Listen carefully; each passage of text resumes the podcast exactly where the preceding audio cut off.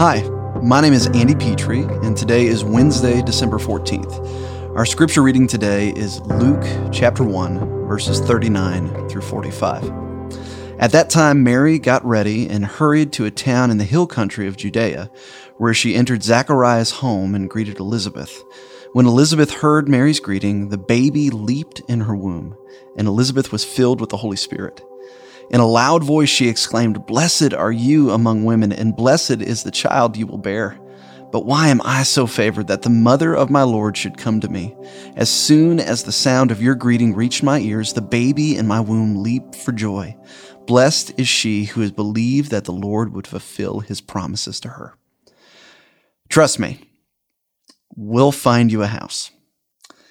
Although I wanted to believe my friend, I wasn't quite sure he was right. Yes, he'd been a realtor for several years and knew what he was doing, but we just had our fifth offer rejected, and I wasn't sure I wanted to look at another 40 houses.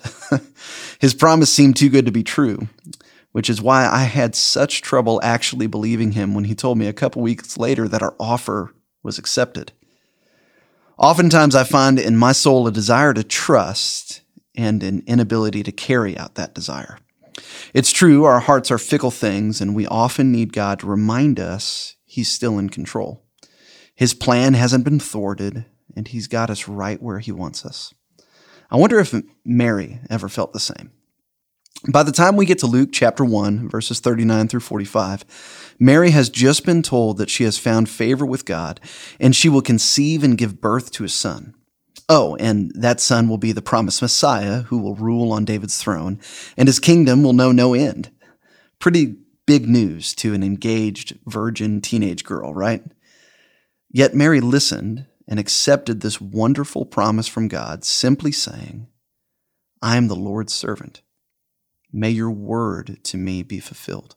Mary leaves soon after that miraculous interaction with Gabriel to visit her relative Elizabeth. And although we don't know what went through her head as Mary walked 91 miles in scorching heat, we do know what happened when she finally got to Elizabeth's home.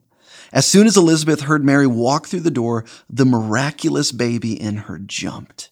The Spirit of God caused Elizabeth to encourage and bless Mary in much the same way Gabriel had done not so long ago. Mary, you are blessed among all women.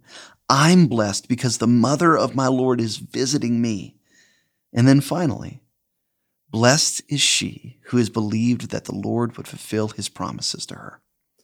If Mary had any doubt up until then, the Lord put it to rest. Mary would go on to respond in humble song and praise to God. There are times when we may feel like the promise of God's goodness and love are too good to be true. Life will put us in situations that leave us wondering, God, are you still there? Or sometimes even, God, do you still love me?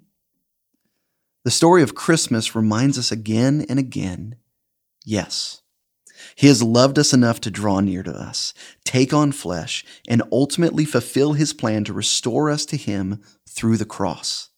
Our job is simply to trust and surrender to Him and God has a way of reminding us along the way that He's still there and He's working out His promises in Christ to us.